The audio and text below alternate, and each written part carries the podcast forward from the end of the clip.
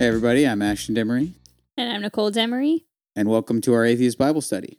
where you should never revisit your favorite childhood Bible stories.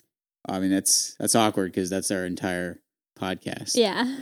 Yeah, so we're finally getting back to, I guess, some familiar stories. I feel like Mhm. Joshua was a lot of stuff that either wasn't important or just, I guess, not like the classic stories. And now we're coming back to some of the ones we've heard before. But like you said, it's not quite what you remember. No. Should we just jump right into the stories? Yeah, let's jump right into it. We already kind of did, I think, a little summary of what Judges is in the last episode. So we'll we'll just go for it. Why don't you kick us off? All right. So, starting off again, the Israelites are being oppressed by the Midianites for upsetting God and not listening to him. So, the Midianites oppress them for seven years. They're forced to live up in the mountains and in caves because every time they try to settle in the land, the Midianites swarm them and destroy their produce and their cattle um, until God sends them a prophet uh, not necessarily to help, just to remind them that he was the one that led them out of Egypt and that he did all these things for them, yet they still refuse to listen to him and follow him. Yeah, So, basically, you go fuck yourself.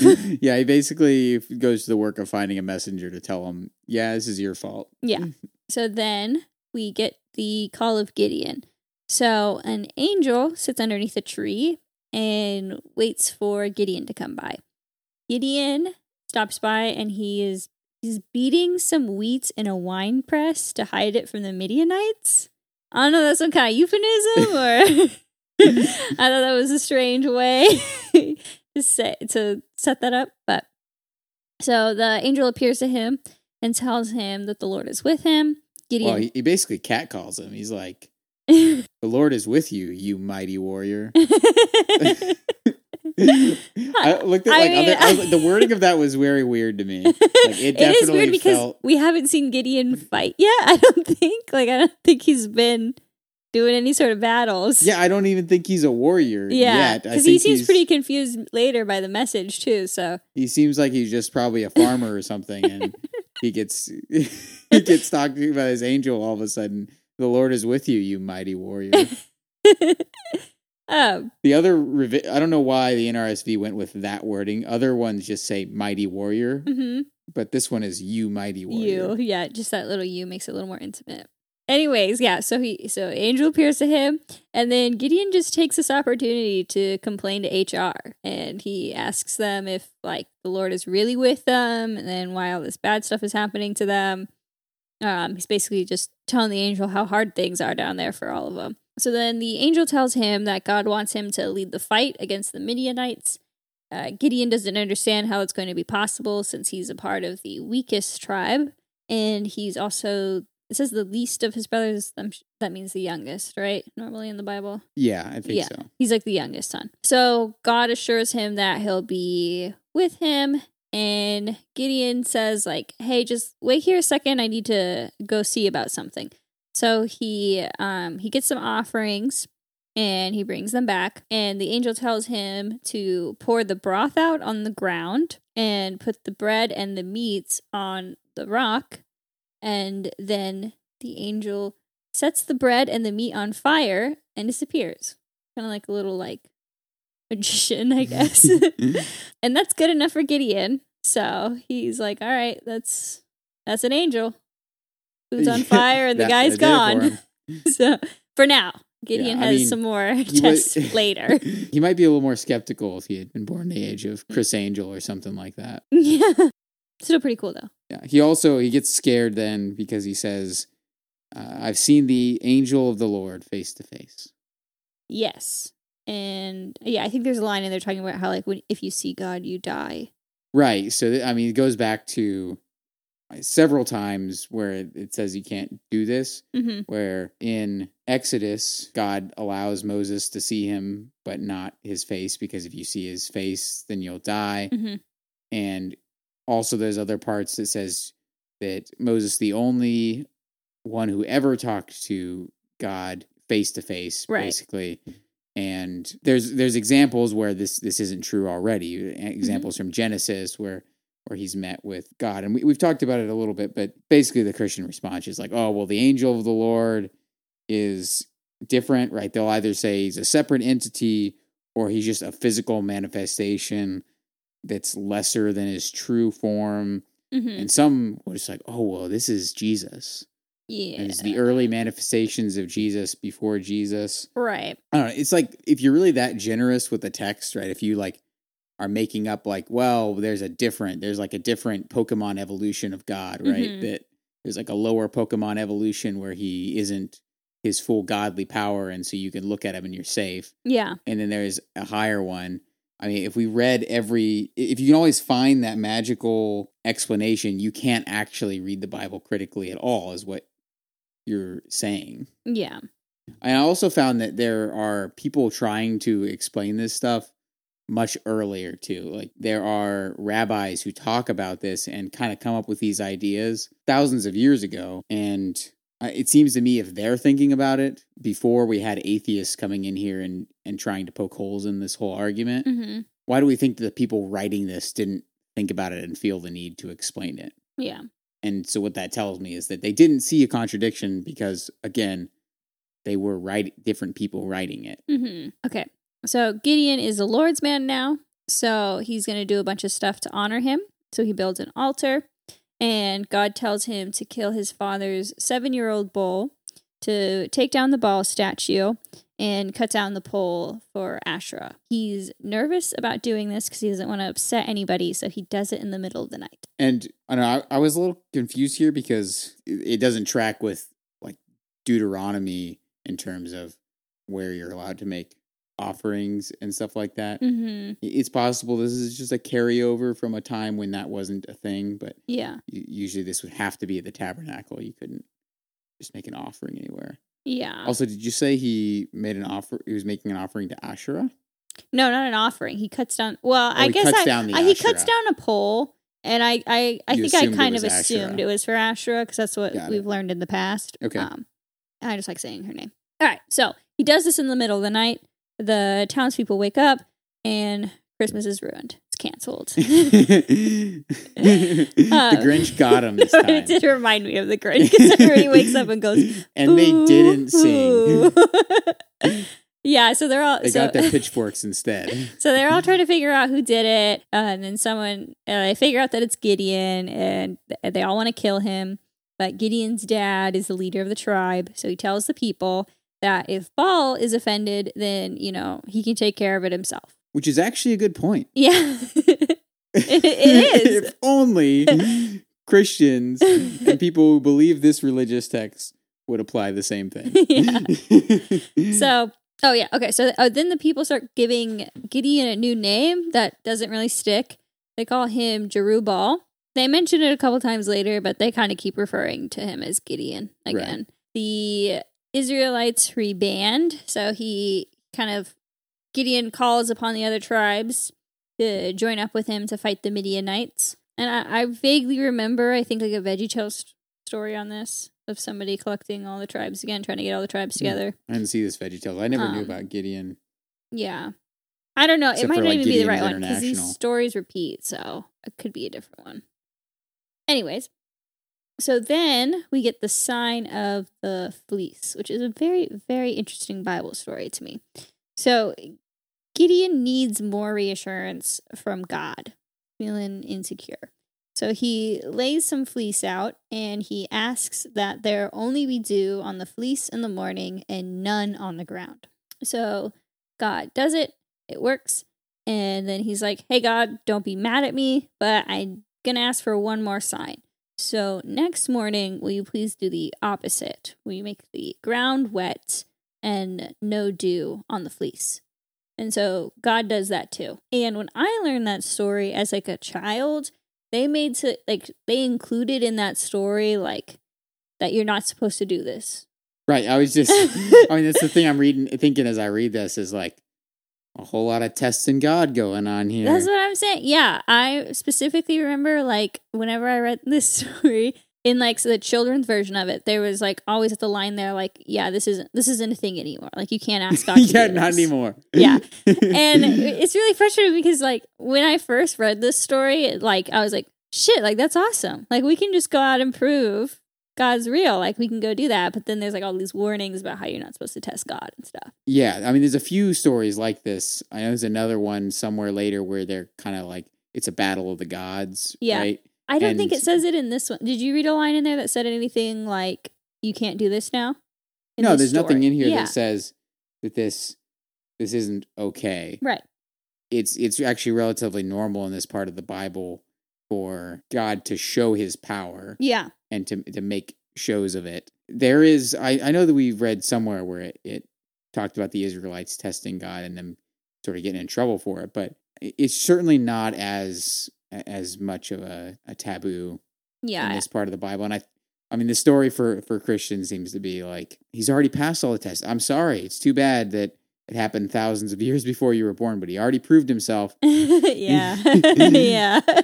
All right. So now that Gideon is feeling more reassured, the Israelites get up early the next morning to go fight the Midianites.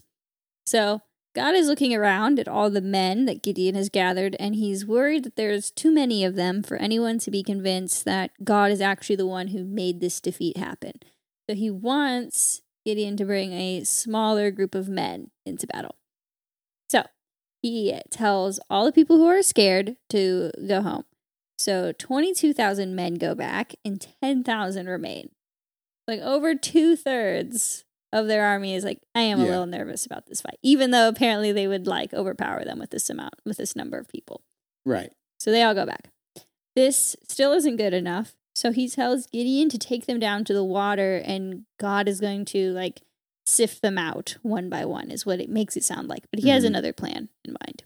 So he wants Gideon to separate the men by those who drink water like a dog and those who drink it out of their hand. So he's supposed to put like all the men who go down to the water and um, like get down on their knees and drink the water up like a dog to one side, and then on the other side, all the people who sip it out of their hand. To my surprise, God doesn't want the people who drink water out of their hands.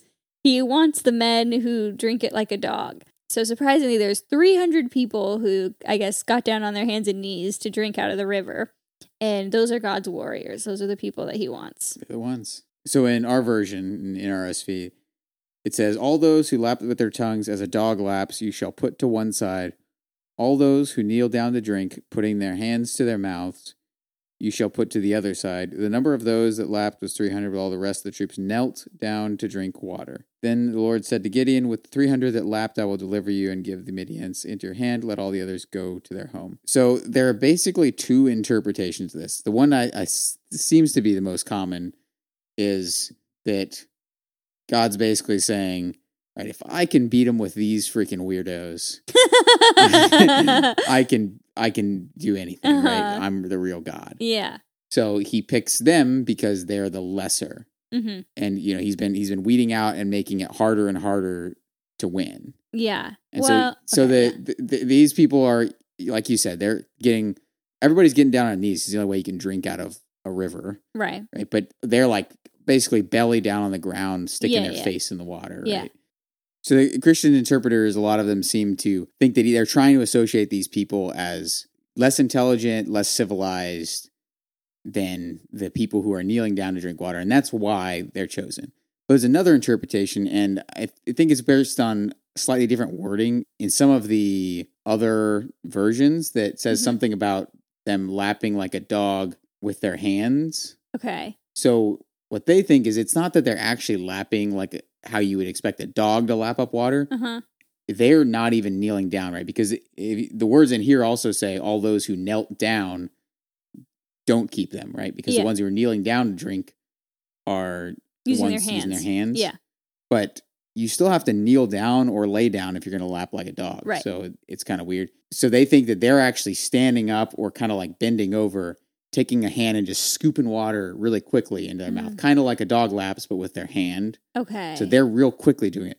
So by that interpretation, they're actually picking 300 elite soldiers because they won't even kneel down and risk someone sneaking up on them Hmm. they're gonna like scoop the water in their mouth and make a big mess if they have to, but they don't want to give up the you know potential to get attacked.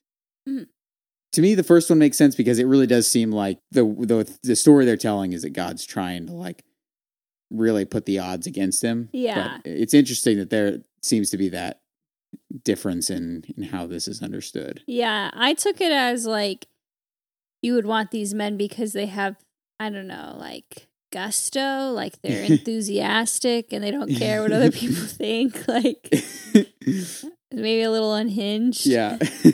All right, so God is satisfied with his 300 dog lapping people. He's like, all right, you can attack tonight and I'll deliver them to you. But if you're too chicken, you can go to their camp tonight with your servant Purah and spy on them. And I promise that'll make you feel better. so Gideon's like, mm, yeah, I'm going to do that one. I'm going to go spy. So him and I don't know why Purah is mentioned because like they literally don't do anything for this story. yeah, I don't know either. They but they go down together and they overhear two guards talking. And one of them is doing the most annoying thing in the world. They are telling the other person about a dream that they had. He's saying that in this dream, he dreamt that a cake of barley bread knocked over a tent in the middle of Midian. And the other guy just so happened to be a dream translator. He tells him, Hey, I think your dream is about Gideon. Word on the street is he's coming over here and he's going to kick our asses and we're all going to die. And they're just like, hmm, dreams, am I right? Like, so um, Gideon is uh, obviously excited by this interpretation. He goes back and he hands every one of his 300 dog lapping men a trumpet and a jar with a torch in it. And they go down there, they blow on their trumpets, they smash their jars, and they yell for God and Gideon. The Midianites start to run away, and then all the tribes of Israel go down to attack them. Um, they capture two of the Midianite captains. I hate these fucking stories. I know. The fucking jar and the trumpets. it's just like who is carrying these? I just want. I just want to know where these trumpets came from. Like who who is the man carrying three hundred trumpets with him, and just all this. It's just all a bunch of nonsense. Well, but- I I don't know. I it's just a letdown. Mm. It's like oh, you wanted war, or not I guess so. I wanted something interesting other than like what's more interesting than bringing trumpets and glass jars to war? it- well, it's like the third time they've done it where they just like they're up against an army larger than them, and then they Yeah, just yell just out make a bunch of noise. for God and his country or something, and Yeah. then everybody runs away, or they like stomp and do a dance. Yeah, Um, also, the fact that Joshua gets God to do like actual magic tricks, and then the thing that finally convinced him is some crazy old man's barley bread dream. Did you did you say Joshua? Did I say I Joshua? think you meant Gideon. I knew you meant Gideon. Gideon. Yeah. No, I know. It well that whole part is dumb too because God literally tells him like you're going to win this fight, go down and take them, but if you're feeling maybe a little unsure, you can go spy on them instead. And mm-hmm. Gideon is like, "Yeah, I still don't trust you. I'm going to go I'm to go spy." yeah. Yeah. I think it would have been a better story if he went and spied on them and they all took their armor off and they're all like they're like three kids stacked on top of each other. yeah. or yeah, or he just I like that version. At this point, the Midianites are fleeing and being pursued by the Israelite tribes. Oreb and Zeeb get captured, and their heads are delivered to Gideon. And then, uh, after all this, the Ephraimites are really pissed off at Gideon. Basically, uh, they don't understand why he went up and got all this glory by himself with these 300 men and think that they should have been involved with it too. And he just kind of flatters them, and it's all fine. Yeah. Now, uh, Gideon is pursuing the remaining kings of the Midianites, Zebah and Zalmunna. So he's pursuing them. He comes to Succoth and Penuel, and he asks each of these cities for bread, and both of them tell him no. From what I can tell here, their their point that they're making is that the kings are still alive. You have not captured them yet, and if we help you now, then they're gonna kill us. Yeah. They say to him something about, "Do you already have the hands of uh, Zebah and Zalmunna that you're gonna demand bread from us?"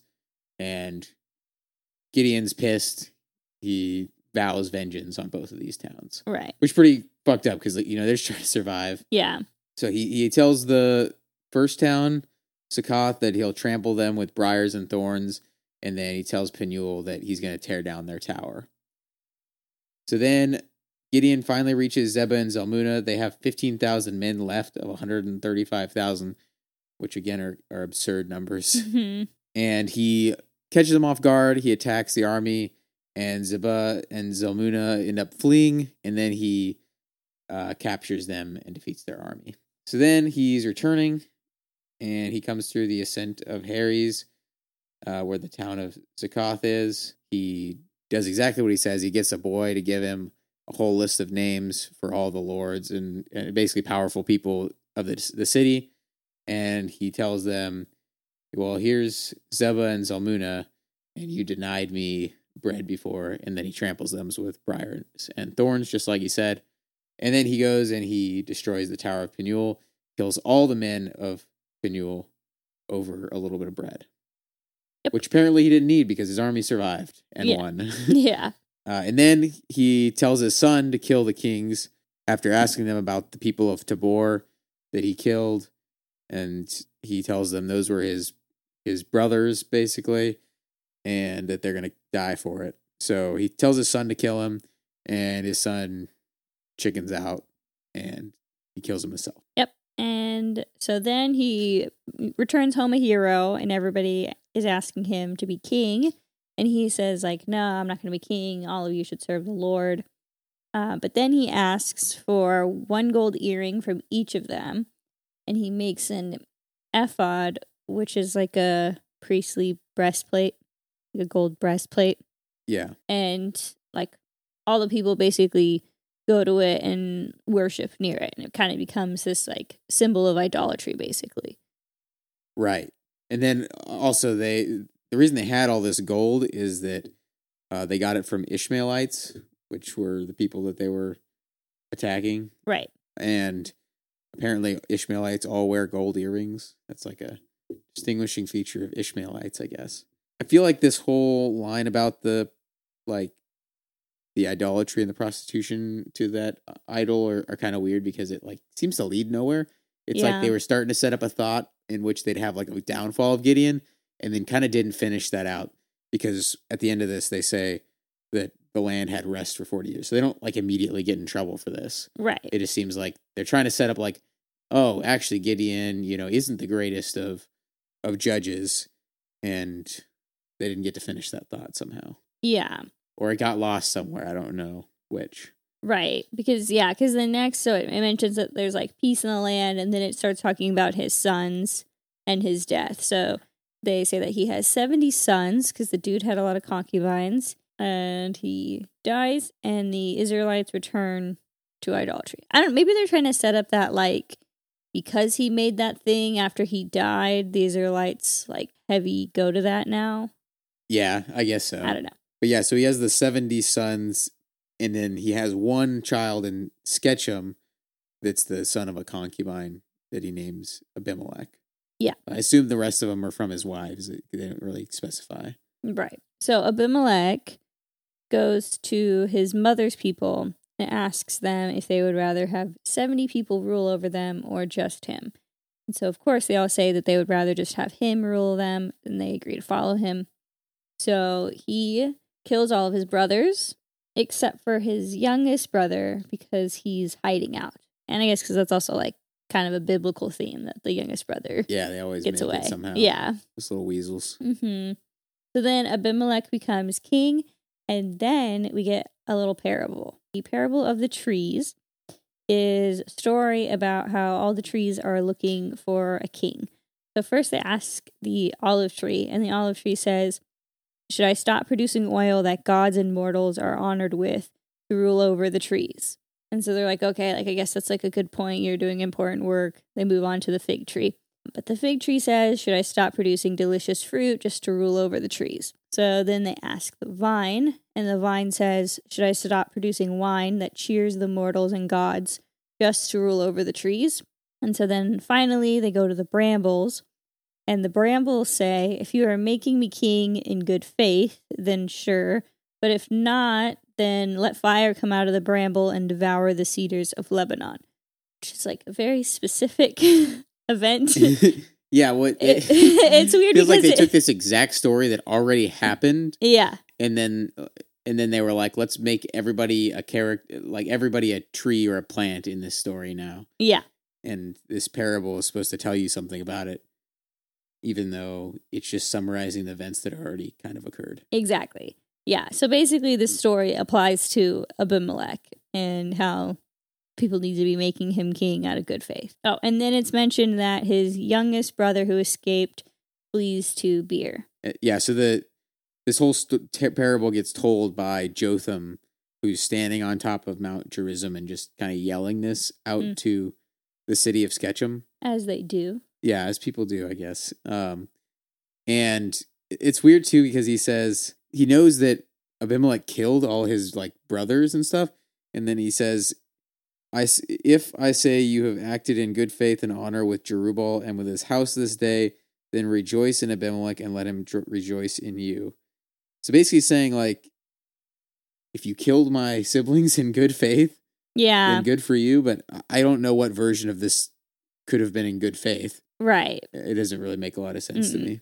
All right. So after about three years, God goes and kind of puts like evil spirits in the minds of the lords of Shechem, and they all conspire against Abimelech. They start building up this guy, Gaal, son of Ebed. Uh, is just kind of a powerful person in the city. He starts ridiculing Abimelech behind his back, and Zebul hears him. So Zebul tells Abimelech, and Abimelech decides he's going to ambush this guy. So he waits outside the city. Zebul tricks him and has him come out, and he's defeated and flees by Abimelech's army. Then uh, Abimelech goes and just starts slaughtering the people of the city while they're out in the fields working. And then he goes in and destroys the whole city. And the lords, knowing what's awaiting them, hide themselves up in a tower at El Berith. And Abimelech goes and burns the tower down. Uh, so then Abimelech moves on and decides to take Thebez next. And this part was like, it's confusing to me because Thebez just felt like it came out of nowhere. They hadn't talked about it yet. Yeah. So I don't know why specifically he's attacking Thebez, other than that maybe they were a part of this revolt in some way too. Mhm. Um, but it's not really explicitly covered anywhere. So he goes on, he attacks Thebez, and those people shut themselves up in a tower as well. And he comes to use the same trick of burning down the tower. But this time, there's a woman up at the top of the tower.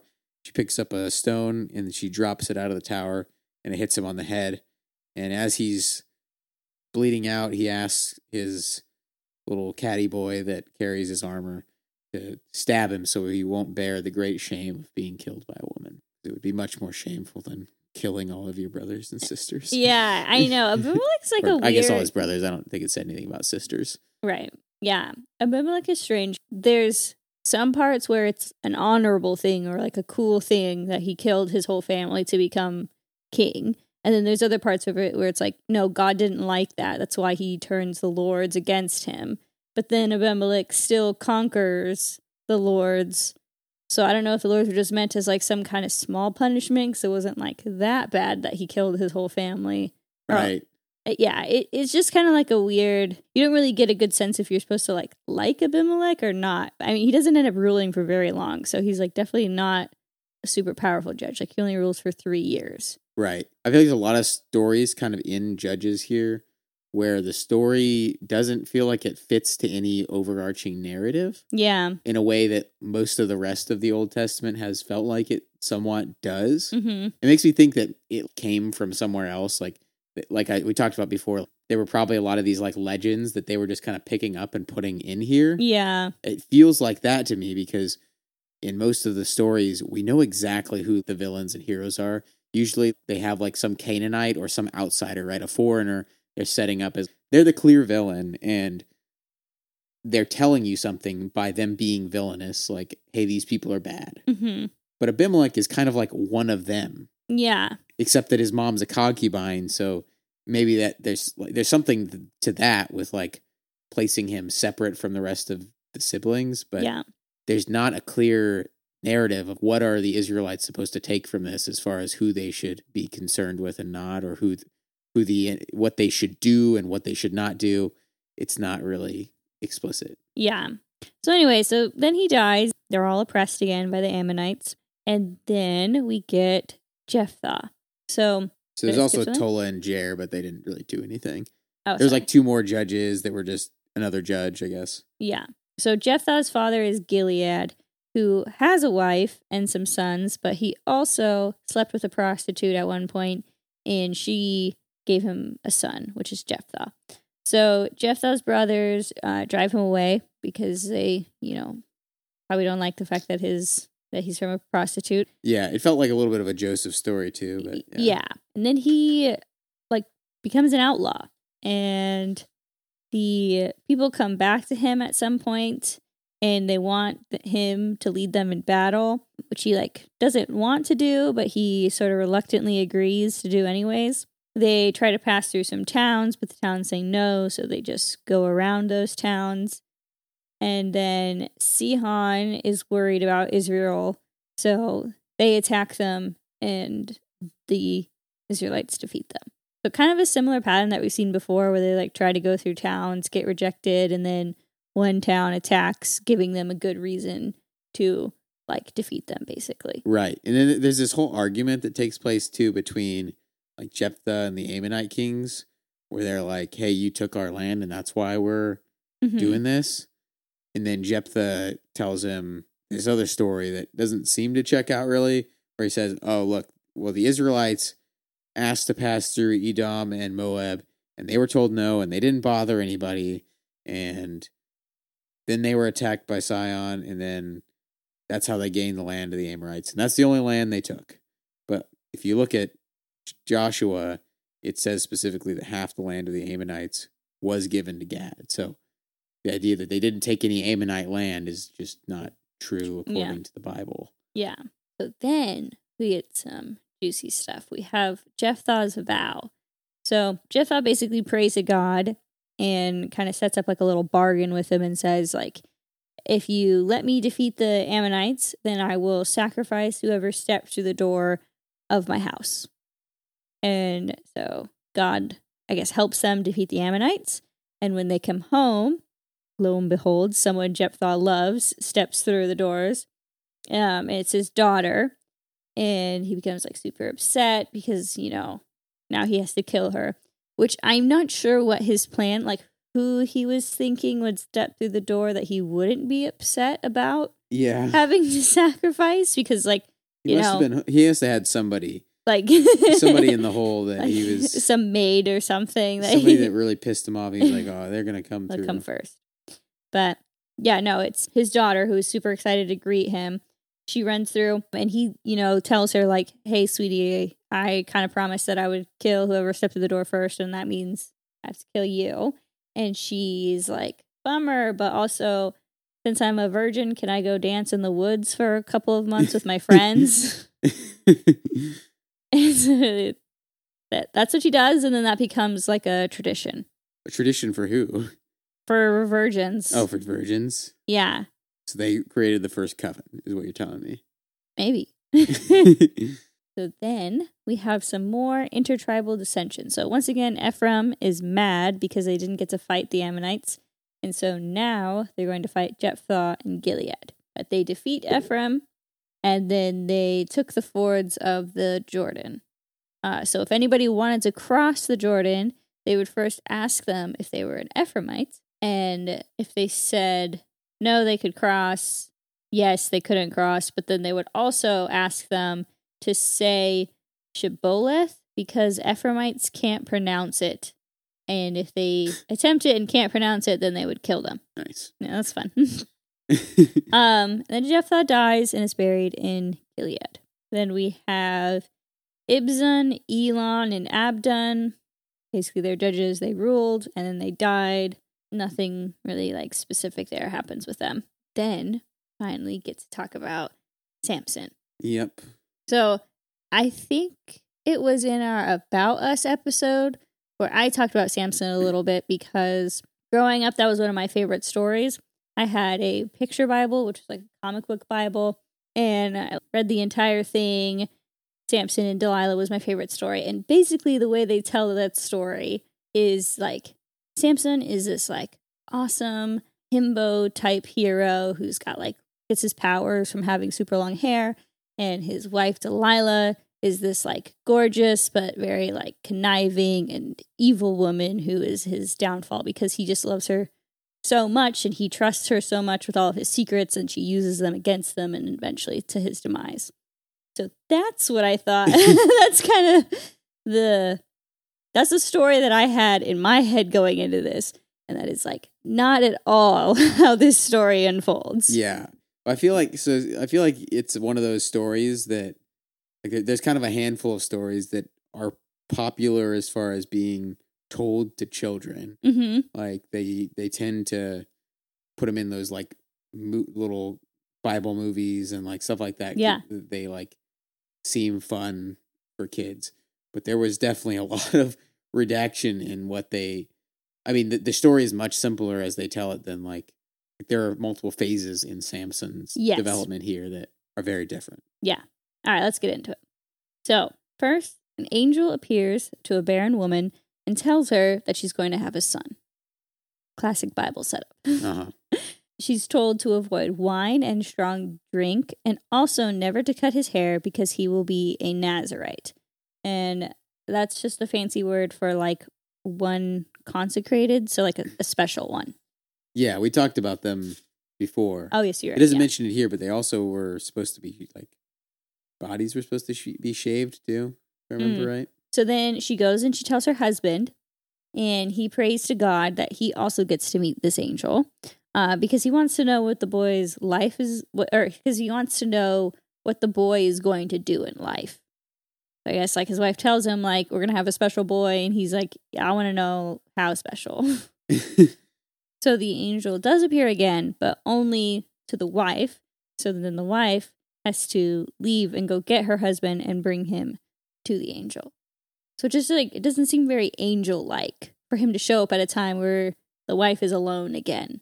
yeah, I mean, honestly, to me, this whole story sounded like An opportunist just coming along. yeah, it sounded to me like the man was not was not able to conceive hmm in his wife, and she meets a handsome stranger, and it's like it's an angel. This guy says he can get me pregnant. There's an angel. Yeah. he is gonna get me pregnant, yeah. and then he does. So then the the man asks his questions, and the angel basically just repeats himself. He says the same thing um, that he said before about the strong drink and the not cutting the hair. And so then Manoah, which is the husband, invites the angel to dinner, which again makes me believe that this is not really an angel because you don't just like meet an angel and then invite them to dinner. Yeah. So the angel says that, like, yeah, I'm not going to join you for dinner, but you can just make me an offering. So then Manoah asks for his name so they can, you know, make the offering in his name. And the angel just says, like, oh, my name is too wonderful for you to hear. So, like, don't worry about that part. So then they make the offering, and then the angel disappears, and Samson is born. So yeah, th- so then it says that they're afraid because they realize, well, if his name was too wonderful for us to hear, this must have been God Himself. Again, we've talked about the aspect of whether or not God visits with anybody except for Moses or anybody at all, for that matter. Yeah. Samson grows up and he visits a place called Timnah and he sees a Philistine woman and he goes back to his parents and he asks them to, you know, get her to be his wife because he was like so pleased with her. So they try to talk him out of it. They want him to marry one of their own, not some not someone from an uncut Philistine. um, and he says like, "No, I definitely want this one. Like, please go get her for me. She pleases me." And they like specifically have this line in there that she pleases him. I just think that's such a strange like way to sell a girl to your parents. Like she really does it for me, guys. Like Yeah. In any other book, I think I would find this kind of thing like maybe a little romantic, like, you know, sees the girl and she's like, that's the one that I uh-huh. want. Like, that's the wife that I want. But it only gets it gets much worse from here. So- Yeah, So- this is where like Samson's story really turns into a fucking mess. yeah. So they go the parents, you know, like, agree they're gonna do it for him. He's, you know, their special miracle baby. So they go back to Timnah. They get this woman to be Samson's wife. And while they're out there, Samson is like wandering in a field by himself and he sees a young lion who roars at him. So he tears the lion in half. So Samson is now out here murdering baby lions. Yeah, well, it says he tears it apart with his bare hands as he would a kid. Who yeah. who does that? I don't know. like who is when you are butchering a goat, who does it with their bare hands, just Yeah. rips it in half. Yeah. So after killing this young lion, he meets up with the woman he's supposed to marry, and it says that she pleased him. So I don't know if that means like met up and he's like, "Yep, still like this one. This is still like a go," or we're talking about like a handy or something like something like that. yeah. Uh, Uh, I think the in the Bible it just means a like handy blowy. definitely, yeah. so then he leaves and he returns again later to marry her. This time on, I think this is, yeah, on his way back for marrying her, he sees the lion carcass again. And this time there is a swarm of bees in it with some honey. So he scoops up the honey as a snack for his way back. And then when he returns, he gives some to his parents. But he like doesn't explain, you know, where he got the honey or anything. It was like, again, just absolute manic behavior. yeah. Just pulling some scooping some honey out of a lion's carcass like we need the fucking Pooh. hmm Fast forward, Samson, his parents, his wife, and 30 Philistines, they're now all having dinner together. And Samson decides to give everybody a riddle and he promises a prize if they get it right. So basically, he says, like, you know, if you answer this riddle, then all of you have to give me Fine garments. fine garments. 30 of them. So, yeah.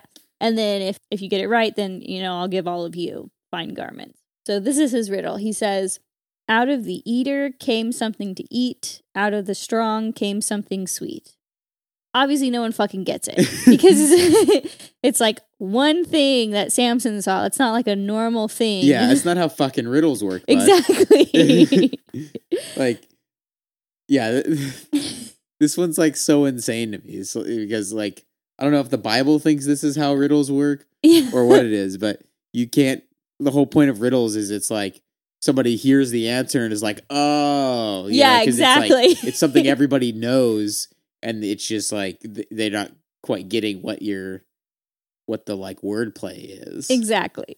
but this is just something he saw. It's like it's like in uh, the Hobbit where like he asks the "What's in my pocket" riddle. Yeah. It's just like, how the fuck am I supposed to know? The fuck yeah. for good reason. Yeah. So it gives them this impossible riddle, and no one gets it. So they threaten Samson's wife and tell her that, you know, if like if you don't figure out what this fucking riddle is, then we're gonna burn down we're gonna burn down your father's house. Apparently, some other commentators you know, throughout history have like struggled with the idea of Samson asking this clearly unfair riddle and why, like, why he did this, and then also what this has to do with anything with the the lion and the bees uh, or the Yeah. honey have to do with absolutely anything at all as far as like making a point in a religious context. Right. And so they really haven't come to many conclusions about it, but there are like theories that at one point there may have been an independent like answer to this riddle that was unrelated to the lion and the, the honey Mm. story, but there was like an actual independent answer to the riddle that he asked. Okay. And then the, the lion and the honey thing were just added later to play into this as like a, a separate story. Okay. And then one of the there has been at least one commentator that has suggested that the answer to this might be related to semen. Because it's like uh out of out of the eater something to eat, out of oh the my god. What, what out of, out of the strong something sweet. and so he it has been suggested that this might refer to semen. I hate that. But I also kinda like it. No, I mostly hate it. so she goes to Samson and she like begs Samson to tell her. And he says, um, hey, like, I haven't even told my mom and my dad this, so I'm sure as hell not gonna tell my wife what the answer is.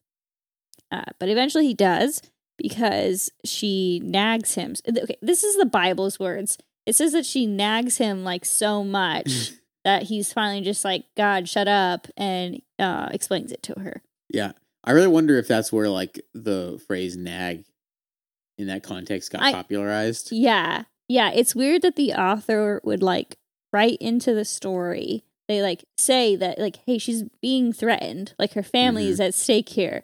But you're still going to use the word nag for her, like, trying to get the answer out of him. Like, they still kind of set her up as like some yeah, annoying. I, I I think that the word nag has a different like a different Maybe a different- connotation yeah, I see what you're saying. It has more of like a you know just a silly housewife being like Yeah. annoying, and I think that like the the essential like definition was still there that like he was kind of she was kind of hounding him, but I think that it wasn't meant to be like a about something silly, but she was like really pushing again and again and again and again. Yeah. Tell me. So anyway, so she explains it to her people, who then like now know the answer, and they, you know, give the answer to Samson, to which he says something that again, I don't know if this is like maybe this wasn't that this was cool to say then, but he tells them, um, if you had not plowed with my heifer, you would not have found out my riddle. I think this one's hard to like not see as like a a very clear like attack. Misogyn- yeah. yeah. Like like if you had any questions about the Bible being misogynistic, like this, this is kind of your answer here. Yeah. Although I don't think plowed would have had the sexual connotation that it kind of does now. Yeah. I think it was it was actually meant to like think of it like a farmer plowing with a like Like using her as like a like tool. a ha- like a I guess it'd be like an ox or something that would, Yeah. you would plow with. But like the analogy of like a woman to a farm animal is pretty. It's pretty clear what they yes. where where they where they see her value. Yes. Anyways, so then, God, so then uh Samson, I guess, doesn't have these like amount of goods to give out, so he kills thirty different Philistines, and he gives their goods to the men, and then he gives his wife to his friend. So, like at this point, when I was reading it, I was very confused because, like, when I read this story, I'm pretty sure this part was also Delilah. Like, there is no other wife in the picture Bible. It's yeah, I don't just Samson this in the story at all. and Delilah. Yeah, so this is completely separate. So I'm pretty sure he. Uh, we'll get to it, but I don't think he ever marries Delilah. But so like it's like you said, he kills thirty people in Ashkelon, a Philistine city. Um, it says before that that God possesses him, and he goes and kills these people, hmm and then takes the garments back. And then I thought the same thing as as you did that he he passes off his wife to his friend intentionally. hmm But when I it get, that part gets kind of confusing later in the story, and then when I went back and read it, it's that he just kind of like leaves his wife, like is no Mm. longer visiting her or paying attention to her. She's living in her father's house, Yeah. and then she is passed off to his friend by by his her father. Oh, okay. Yeah. So just like in summation, the story is guy just like picks some woman off the streets, uh, is a dick to her people, then kills some some of her people after like those people threaten her life. Um, and then he just kind of like throws her to the side. Yeah, like- I, I mean, I think of more like he marries this woman and then dicks around with her people, like by basically kind of like taunting them and like giving them this unfair riddle. Yeah. that can't be answered in exchange for like you know, he basically gambles and cheats against her Right. people. And then he They cheats again her, right, because- can't pay. They threaten her. She's forced to to help them, and then he fucking casts her aside for just trying to protect her family, and then kills a bunch of their people because he lost the fucking riddle that he was cheating at in the first place. Right. This me- next part, I kind of imagine Samson like being drunk for. So I just put you in that mindset. So Samson brings a goat to his ex-wife's house and asks to see quote his wife, and her father will not allow him because she's with Samson's friend now, which I know Ashton already explained that basically he just wasn't seeing her. Yeah. But yeah, so she's not really with him anymore, and he just kind of shows up out of nowhere and is like demanding to see her again. Yeah, he's like, you know, you're mine whenever I want you to be. Uh, yeah. But I'm going to ignore you most of the time. Yeah. So her father, you know, won't allow him because she's with his friend. And so he, instead, he offers his younger daughter and says that she's prettier, anyways. Yeah. Samson is pissed and says that what he does next, he can't be blamed for because he's like just so enraged by this. So he ties, oh God, it just, it, it's like such like frat boy drunk behavior. He ties torches to a bunch of foxes' tails and then releases them into their fields. So like bas- all their f- fields burned down. But Yeah. you know, he's like that guy on the 4th of July tying firecrackers to cats' tails. Like he's just like Right. an absolute maniac. The people wake up and they're like, "Who did this?" And then they're like, "It was Samson because that man wouldn't let him see his wife." So then they kill her and her father by burning them. And then Samson is mad by this. um, and so then he slaughters and kills a bunch of Philistines.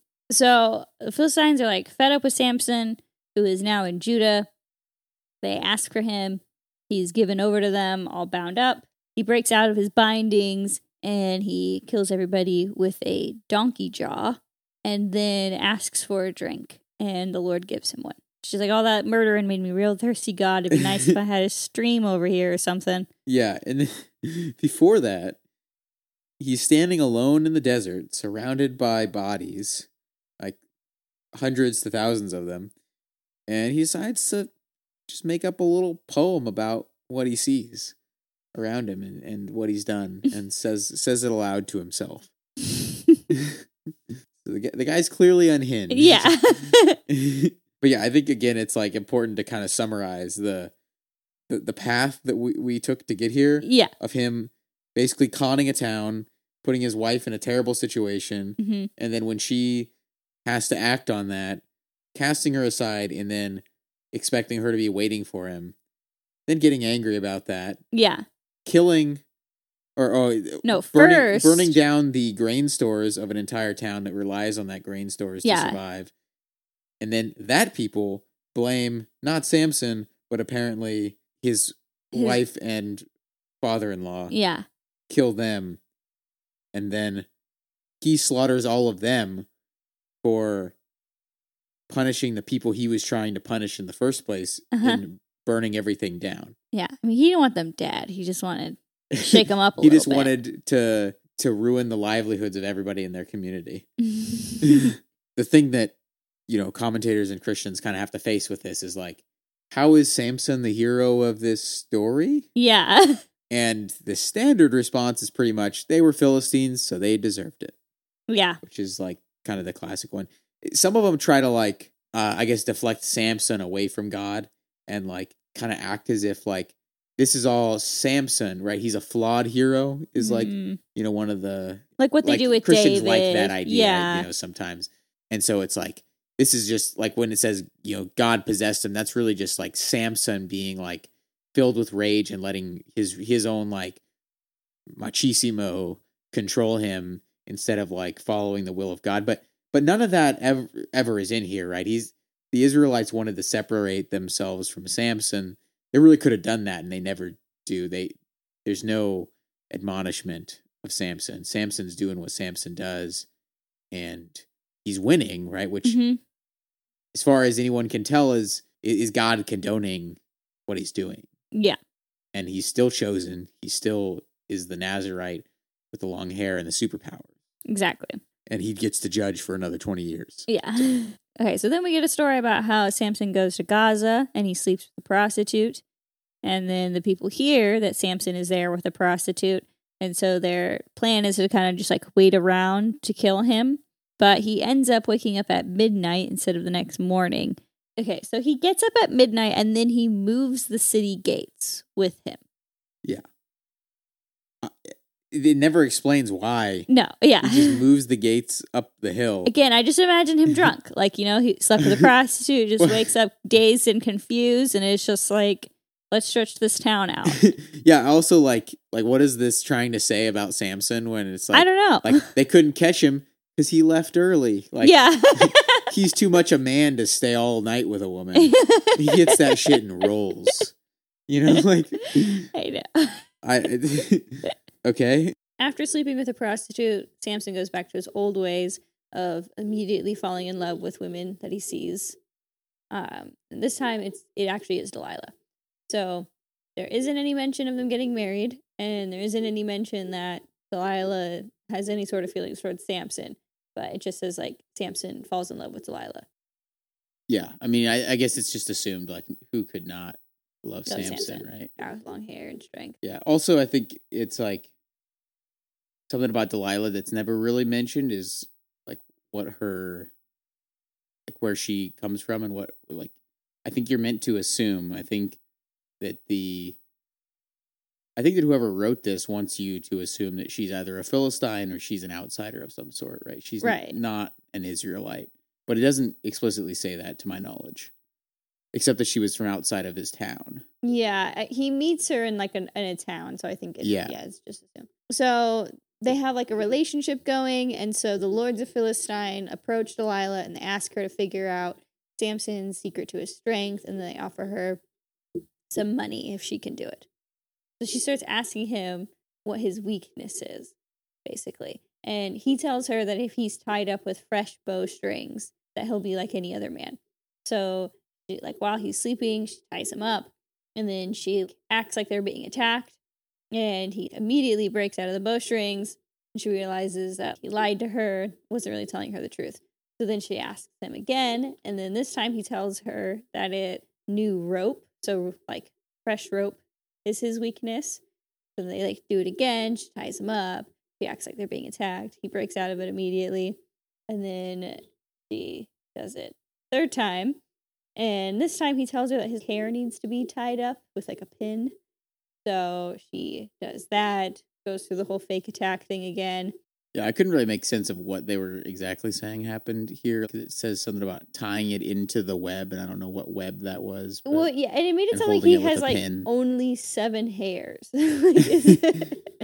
I think I I don't know. Maybe he has like braids or something. yeah, I think you're just supposed to understand that they, they braid up his hair in some fashion and tie it with a pin. I don't know. Yeah. And so he does that and then he just he when she does the fake, you know, wolf cry, then he just takes his hair down, which that one's weird because the other ones is obvious that he still has his strength because he's tied up and then breaks out of it. And this one is just Yeah. like he just like lets his hair down. And it's like, oh okay, he didn't lose his strength. Right. Like- I mean any man can take his hair down, but yeah. Now she's grown pretty frustrated with him and she starts telling him, If you love me, why aren't you telling me what your secret is? Like, you say you're in love with me, but clearly you're not because you keep lying to me. Yeah. Um, and then there's a line in there about how she nags him to death. And so then, like, he finally tells her what his secret is, and it's his hair. So when he falls asleep in her lap, cuts his hair. And then um, the Philistine men, who have been there this whole time, every time she does her little, oh, the Philistines are coming. This time she does it, and they're actually able to like tie him up and capture. him. So they take him back to the Philistine lords, and he's basically just used as like a monkey, use him for entertainment and stuff. I don't really know what they have him doing. Yeah. Well, they also they gouge out his eyes. oh too. yes, yeah, But then they go ahead and let they they don't keep cutting his hair. yeah, So they've verified that the hair is the source of his strength. And I suppose it could be that once it's cut, it's cut and it never regains strength again. But like Rapunzel. I just can't imagine you would take your chances again. Yeah, But they just go ahead and let it happen. yeah. So his hair grows back while he's like entertaining the Philistine people. And then he asks for somebody to help him, like prop him up against a pillar or something. And then he's like, "Hey, Lord, I'm gonna. This one's for you." And he pushes the pillars down, and so it like kills everybody who's in the house. And then there's a line in there that says he killed like more people in this event than during his whole entire life. As we know, he's killed a lot of people. Right. Like entire towns. Yeah.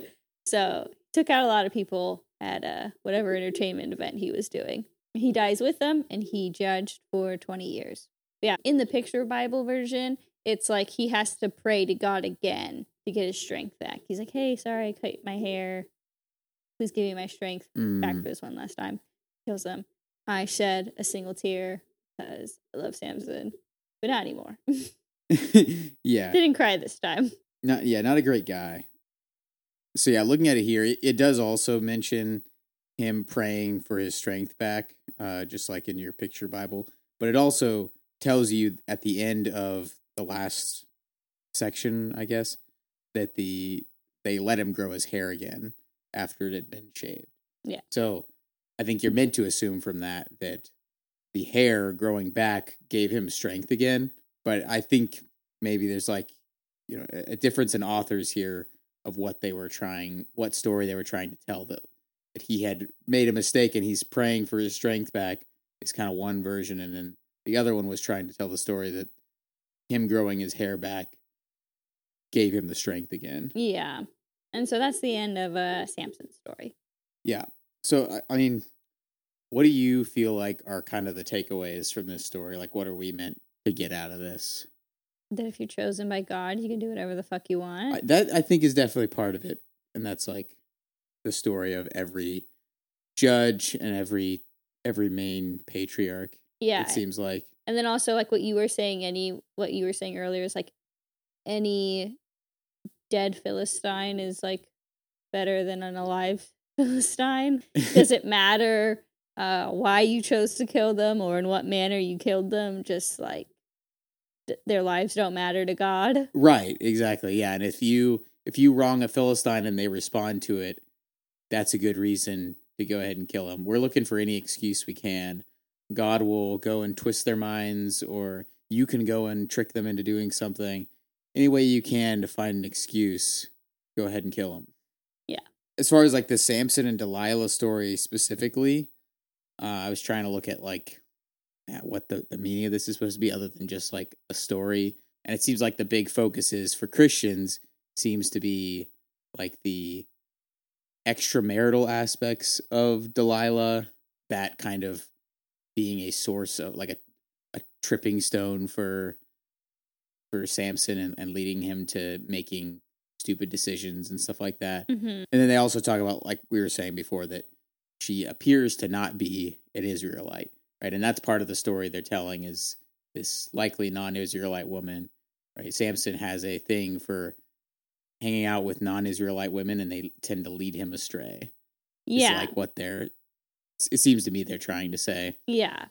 Yeah, both of both of the women are like demonized and like I think you feel a little bit more for the first woman because you know her life is threatened in this scenario Right. whereas like Delilah is like offered just like a large sum of money but um yeah, either way I don't really care. I think they're unjustly Yeah, well, I think- villainized. I think the extramarital part of it is definitely more of a a Christian reinterpretation. I don't think that would have had any real meaning to them at this time because a lot of these men had concubines, and I don't think that was seen as a real problem to have these extramarital relationships Yeah. among the Israelites. I think that's more of a Christian thing. And then I think that really it's almost a problem for the Israelite that he likes her this much. Like yeah. it's more of just like a you, you shouldn't really take her kind of seriously outside the bedroom Yeah. i think is where they stand on is like the fact that he like took counsel from her and let her tell him what he needed to tell her Mhm. was part of the problem for the is for the for the writers i think anyways that's the end of samson and delilah i guess All right. So next we have Micah and the Levite. So Micah has like apparently stolen 1100 pieces of silver from his parents and like this story starts with him returning that money back to his mother. So she blesses the money and she turns like 200 of it into an idol.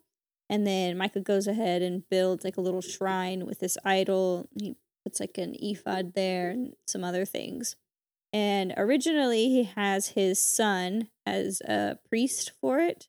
But then a Levite man comes along and he makes that guy his priest. Yeah. This one's another one that's weird to me because this, it seems like they're setting up Micah as the protagonist, Yeah, right? But he makes this idol, and it's like, I mean, is that okay? right. Um, and then it's another one where it seems to be carried over from a time in which the the centralized church didn't exist because he's doing all of this away from the temple, and it seems to be acceptable as far as the writers are concerned. Yeah, and they also keep mentioning that there isn't a king at this time. So there's like a line that gets repeated over like these next couple of stories, and it's like there is no king over Israel. Everyone is just doing what they think is best right now. Right. And then that's that's another one that it seems to me that it's coming from a like a post monarchical like time period hmm and they're saying look at what things were like before there was a king. Uh, but it, it could maybe also be interpreted as as a anti-monarchy statement of you know people just did what was right hmm before we had a monarch. Yeah. Okay. So then we like go over to the Danites, who apparently didn't get any land when they were divvying things up. So they send out five spies to go and look for some land to settle. And one of them ends up passing through Micah's home and uh, notices that he has like a Levite priest in his makeshift temple. And so he asks the priest if their mission is blessed by God. And they're basically told that, yeah, it is. Like, go ahead. God is going to find some land for you. Yeah. So then they go to Laish and they find that Laish is quiet, unsuspecting, lacking nothing on earth, and possessing wealth. And they're like, that's going to be mine. Yeah, and uh, they're they're pretty clear that the people there don't look like they're really set up to defend themselves. Yeah, that's made very clear. Yeah, it just they describe it as like a nice, peaceful, quiet sound where everybody is like doing just fine, and Yep. they're like, "All right, sweet, it's right for the taking." But I mean, this is what God wants. So they gather six hundred men, and they are making their way back to Laish to take it. But they make a pit stop at Micah's house, and then the next events are kind of weird. So they end up. They, at first, they want to take the idol. And then they decide to go ahead and take the priest with them as well. And it says that he willingly goes, but it also kind of reads like he gets kidnapped Right. because they tell him to like cover his mouth and to just like come with them. And then uh and then Micah comes out, you know, shaking his fist at them because they're stealing his priest and his idols and stuff. Yep. And then he realizes like, well, yeah, I can't really do anything because you guys have like a whole army with you, and I'm just one guy. Right. Uh, so he just lets them go, and they go on their way. Yeah. And then the next part of that story is just they they go to Laish, they burn it down, they build it back up, and then they rename it Dan. They keep the idol and the priest Yeah. around, and there's never like a I don't know a consequence. I guess like is what I was. I was Yeah. waiting for like a punchline in this story, and there wasn't a punchline. And I don't really know who the heroes and the villains of this story are exactly. right. Like, Like is Micah at fault like what you were saying for setting up an idol? but then the Danites take it and set it up for themselves. yeah. and then are yeah are we are we are the Danites the villains? I mean, that's as a modern interpreter, like like looking at it now, I clearly think the Danites are the villains, but I Yeah. I don't know if that's what the writers thought. And it's one of these stories and judges that seems to go nowhere exactly. Yeah. I feel like the only like thread in it is if there's a Levite priest involved, that's God's work. Right. So then we go to another. I don't know if this is the same Levite or a different Levite. They don't have names. But we go to another Levite man, and this one has a concubine, which I didn't think was okay for Levites to have. I don't remember anything forbidding it really. Yeah. I guess they're like they're just like helpers, or they used to be helpers to the priest. I don't really know what they're doing these days. I guess they they can have concubines now. Yeah. So he has a concubine, but she's mad at him. So she goes back to her father's place. And then we get this like whole sequence of events where he's he's going to her, her father's place to apologize to her, and then he keeps trying to leave with her, but her father keeps convincing him to stay. He keeps like staying another night. And then eventually he gets tired of it and he like stays for the whole day again. And the father is like, Well, why don't you just stay another night? And he's like, No, I'm gonna leave for real this mm. time. So he takes his concubine, his donkeys, and his servants, and they head out. And his servant is like, "All right, like, why don't we find some place to stay, you know, locally?" And he's like, "No, I don't want to be here because these are all foreigners. So, like, let's go ahead to Gibeah, where we actually where they're supposed to be like Israelites." Right. Foreigners who are already inhabiting the land that you're taking. Yeah. the, the foreigners who are native to this area. Yeah. um yeah it's also like I- don't know what the- where was this going like when he keeps like getting convinced to stay another night like it doesn't result in anything I know. I, what were I don't know what the thought process there was. It's just like one of those dreams you have where you're trying to get to work and you just can't get there somehow. yeah, I don't know if it's supposed to be like a message of like hospitality. Like I don't. yeah, there's really it, it doesn't end anywhere. It doesn't lead anywhere. Yeah, they leave the town, make their way to Gibeah. They're trying to find a place to stay, but nobody is taking them in. But also, like I don't. It's not clear what kind of attempt they're making to have a place to stay because it sounds like they're just kind of loitering in the city square, waiting for someone to offer them a place, but no one does. So it gets pretty late at night, and then eventually a farmer comes along and he's like, All right, like, why don't you stay at my place? So they uh, go to the farmer's house, having a grand time there, getting food, washed up, and then some troublemakers from the city come around and they we basically get the story from Lot again. So they yeah, come it's up the Sodom story all over Yeah. again. they ask to have sex with the Levite man. The farmer is like, that is like horribly wicked. Why don't you take my virgin daughter and the man's concubine? You can do whatever you want to them. Right. That would be so much better. Yeah, I mean far this, less wicked. This one's so much worse because, uh, well, it's worse than the Sodom one because in the Sodom one, like you can at least see some of the thought process if they're like angels that like you're gonna be punished if you let something happen to them, hmm even though it's still terrible. Right. In this one, it's like it's better for something to happen to these two women Then to this than to one this man. one man. Yeah. Yeah, I, I don't know. Again, I don't know if they're trying to say something about like Levites are especially holy. Yeah, I guess that could be like part of the, But- the thought there, but Anyways, this part sucks. Okay, so there's like sexual assault in this next part. So he offers up his his daughter and the concubine. They say no, and then it sounds like he ends up just throwing the concubine out to them, and then they rape her for the entire night until she dies.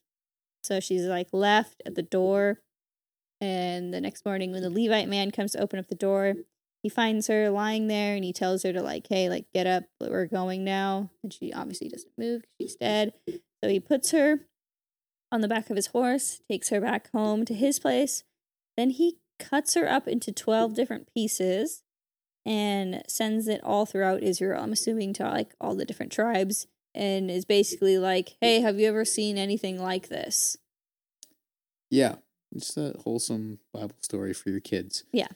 Um. Yeah. I I mean, I, obviously, like the the chopping up in twelve pieces is just like meant to be symbolism for like the twelve tribes in some way, but like it's obviously ridiculous that somebody's just gonna get a half of a leg in the mail and be like, or half of a leg delivered to them from someone and and just be like, oh my god, I know exactly what happened. Yeah, ex- that's what's so weird about it. Is it's just like it like the message is literally I like I'm paraphrasing, but it is something like, "Hey, have you ever seen anything like this since we left Egypt or whatever?"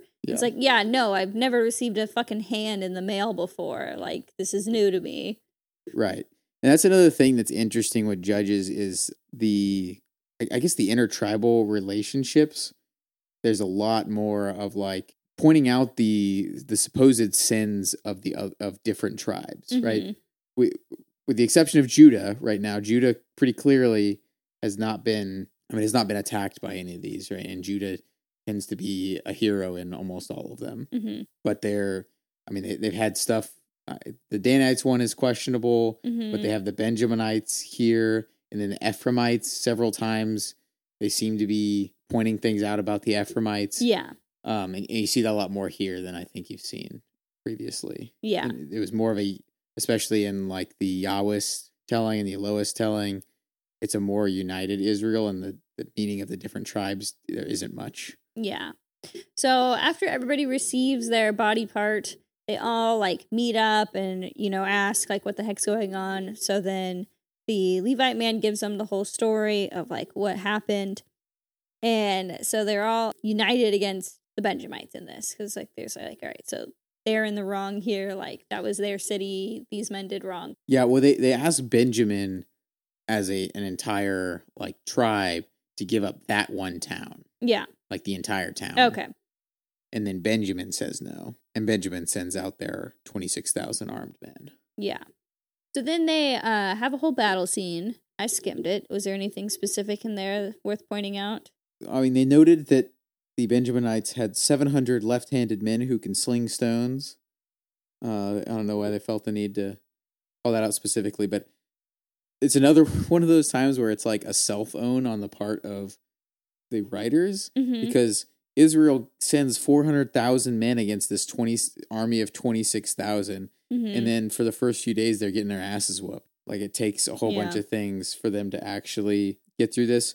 Again they send out judah first. God god selects judah. We're setting judah up as like the the center of these narratives. They also note that at this time the tabernacle is in bethel. So this is the first time we're hearing in judges about kind of the centralized church yeah and then so they they lose a bunch of men like three days in a row and then eventually they do an ambush and that's how they win right so again Mhm. they're like they outnumber their opponent and then have to ambush them Yeah. and Yeah, okay. So then they don't they don't completely wipe them out because there's still, you know, like a tribe of Israel, but then they all swear that they're not going to allow their daughters to marry into this tribe. But then they're left with this problem because they don't want this tribe to die out because it's like still a tribe of God.